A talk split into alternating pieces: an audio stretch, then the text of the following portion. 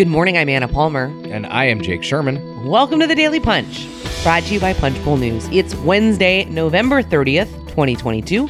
Let's get into the mix. Here are your Washington headlines of the day. Number one, will Congress be able to help President Joe Biden avert a rail strike? Number two, Jake Sullivan heads to the Hill. And number three, Hakeem Jeffries ascent to Democratic leader. All right, Jake, let's get right into it. The number one story in Washington right now is all eyes on President Joe Biden and his effort to stop a rail strike and uh, cement a deal that he helped broker uh, between unions and the rail companies uh, right ahead of the holiday season. Yeah, I had, you had been urging me to cover this for a while. Um, oh, I'm getting some credit I, here where uh, and I wanted might be due. I wanted to. I'm just too busy with the other 75 disasters in Congress right now. Um, so I I wasn't you know ignoring this because everything's a mess always. So let's okay, let's take this from the top here. Um, in September, Joe Biden cut a deal between labor and railroad companies on to avert a strike that would be just cataclysmic to the economy and to uh, the country. Um, this this deal, and I'm going to oversimplify it. So please, if you are listening and you you don't like how I describe it, I'm not going to go through the whole thing. I don't. We don't have time for that this morning. Um, it is a. I love these caveats yeah, this morning. A, well, whatever. It is a 24% pay increase for workers. Um, is the and a, there's a bonus system and um, uh, but there's just one day of paid sick leave in the in the agreement, and unions have been pushing for 15 days of paid sick leave. Since Biden's announced this, a bunch of unions have dropped off, and they've said, "Yeah, that's doesn't that doesn't work for me, unfortunately." And they have, um, uh, and so there could be a rail strike by the end of next week. Like a day ago, Monday night, Joe Biden said, "Hey, Congress, you need to put this into law so these railroad um, workers don't strike." Well, he wants them to do that by like next week, which is like you know you know, well, thanks for thanks for the heads up, my man. Um, so here's where we are. Um, Nancy Pelosi announced that today, Wednesday, November 30th, that's today, uh, the House would vote on two bills. An agreement reached between the unions and railroads three months ago. That's the baseline agreement of what Joe Biden has um, has cut with the railroads, and a separate bill that would increase paid sick leave for union workers from one day to seven days. Now, this is something that Bernie Sanders has pushed for, Alexandria Ocasio Cortez. These are going to be voted on separately, two different votes. This, the, the, both are expected to pass. I mean, it's the, I I think both will actually pass with pretty. I think the railroad the the the deal will cut with will will pass with uh, bipartisan support. The sick leave portion should pass. I don't know what it will pass with if it'll pass with Republicans. Um, so then that goes over to the Senate.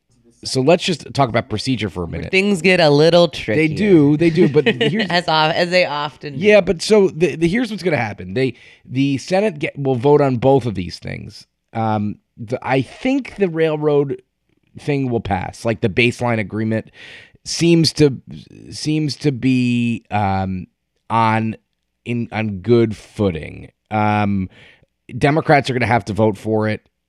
All 50 Democrats are going to have to vote for it, and I think I think they should get 10 Republicans. I think I don't know, pretty sure.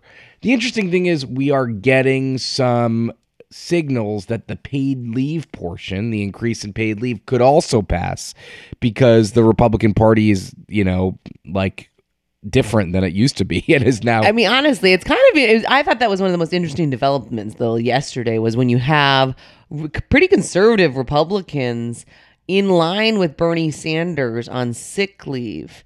Um, it, it, it's striking how it, to your point of the shift of the, the there's noticeable change i mean this is just one very concrete example in a small sliver of politics where you just you that this plays out in many many many facets going forward for where the republican party is today yeah that's right i mean i don't again, I don't know if it's going to pass. Um, the the the the um, Senate needs a time agreement, so we'll see. We'll get a good sense. I was telling a, an administration official last night. It was seeking some intel. Uh, I, will tell you what I said here. Uh, basically, I basically said you got to see what the House does. You got to see what if the Senate gets a time agreement. I mean, a time agreement to me would signal a new kind of level of comfort with this. With this, um, so you know, let's let's see how this works out. I do think they'll avert a strike. I don't know if they're going to get the paid leave thing, but remember, now this is going to eat up time. This is going to eat up a week. not saying that's bad all good, cool. Well, I mean, it's not that cool considering all the other things that they have to yeah, do but I'm before saying, the end of the year. It's not cool if you want to leave, you know, December 16th, well, which yeah, isn't going to happen anymore. I, I no, well, it's not. I'm just saying, like, it's important. They got to get it done. I get it. You know, everybody's kind of in agreement on that. Um, and I just will add one thing. We ain't getting out of here by December 16th. It ain't happening. I mean, just to be clear, there's going to be a week long CR December 23rd. I, I, will say on both sides of the aisle yesterday, senior Republicans and senior Democrats told me they think this goes until this, until close to New Year's. They think they think a week long CR December 16th till the 23rd and they think another week long CR or 10 day or 12 day CR into January on the 23rd and this just goes and they go home from like the 23rd to the 26th or 27th and then they come back and wrap up. So like we shall see. You know like we shall see. Yeah, we'll see. We'll of see. course, we'll see about everything, but I, you know, whatever.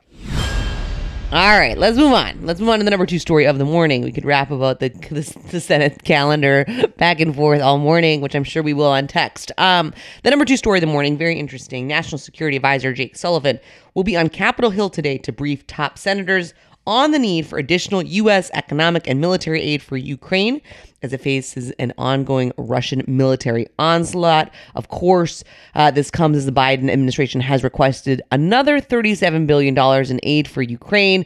But at the same time, where we are seeing this growing uh, kind of consternation among particularly conservative Republicans in the House and Senate about how long this aid is going to be uh, provided and, and what it's being used for, right? I mean, I, this is going to be, uh, we've started to see this is an inflection point, but it, it seems to me that in 2023, this only, this friction point only continue, it gets larger. That's true. Um, and the the bulk of the this comes right now. This visit by Sullivan comes as Congress is deciding, trying to decide, or wrapping their heads around an omnibus uh, versus a CR. The Pentagon is not hot on an omni on a CR. Rather, they very much want an omnibus. The Pentagon has never operated on a year long CR. Um, you know, Sullivan is going to try to make the case, I imagine, that, you know, Ukraine, and the Ukraine Russia situation requires some sort of long term uh, budgeting that, that Congress may or may not be willing or able to do. Um, so uh, he has both Republicans and Democrats in the room. This, I mean, it, it's just a, it's in this moment where, you know, both sides kind of need to, um, uh, need to get some pressure and need to get some uh, need to get some um, um, religion into them on this issue. All right, let's go to the number three story of the morning. A historic day. Sometime after 9 a.m. today, House Democrats will elect Hakeem Jeffries as their new leader a watershed moment, to say the least, for both the House Democratic Caucus and Congress. Of course, Jeffries is the first new leader for House Democrats in two decades, also the first black person to uh, be the leader of either party in Congress uh, in the history.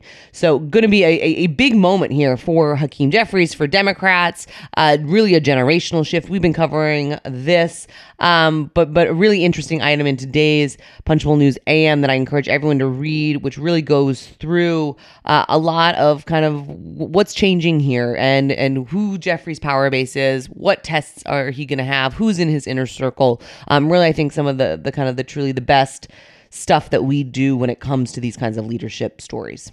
Yeah, um, I think that. Uh, this is a big, obviously a huge moment for Congress. We've never had a uh, top black leader in either party before. Um, Jeffries has a lot of challenges ahead of him. He is take, you know, someone said to me yesterday, you never want to be the the guy after the legend. Um, uh, it was two days ago actually. Someone said that. Just to me. just got some who who who followed Jack Valenti at MPAA. Yeah, right. Those Or- downtown listeners, or they know what I'm talking about. Yeah, I mean, there's a bunch of examples, but at the risk of not offending people who might be listeners or readers, I'm not going to say them. Jeffries is as prepared as anybody here. I mean, I, I think that's the case. I think he is. He is.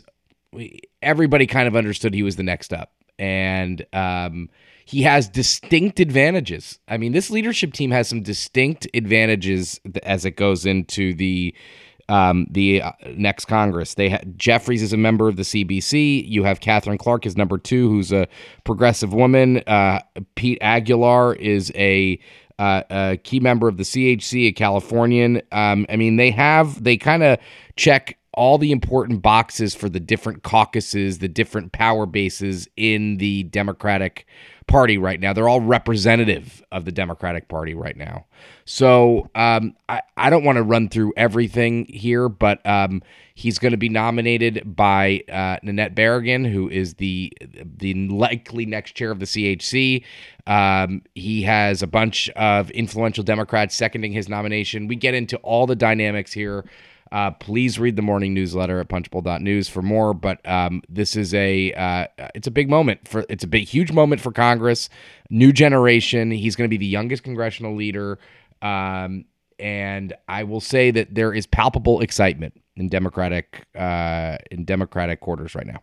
One quick thing to note we are announcing this morning that Punchbowl News is heading to CES. That's the Consumer Electronics Show uh, in Las Vegas, January 5th through the 7th. We are going to be a media partner uh, for that. We're really excited to be out there covering what top aides, members of Congress, and others are doing when it comes to the legislative track at CES. Uh, you can sign up to let us know you will be there. We're going to be doing some different meetings and events and, and things like that. So would love to uh, get in the mix out in Vegas if folks are going to be there. With that, thanks so much for listening. We really appreciate it. Please share about the Daily Punch. Tell your friends. It's the best way for folks to find out about us. You can also, as Jake said earlier, subscribe to our free morning newsletter where you get everything we're talking about this morning in more detail in your inbox, uh, bright and early, Monday through Friday. That is at punchbowl.news. Thanks so much for listening. Have a great day and stay safe.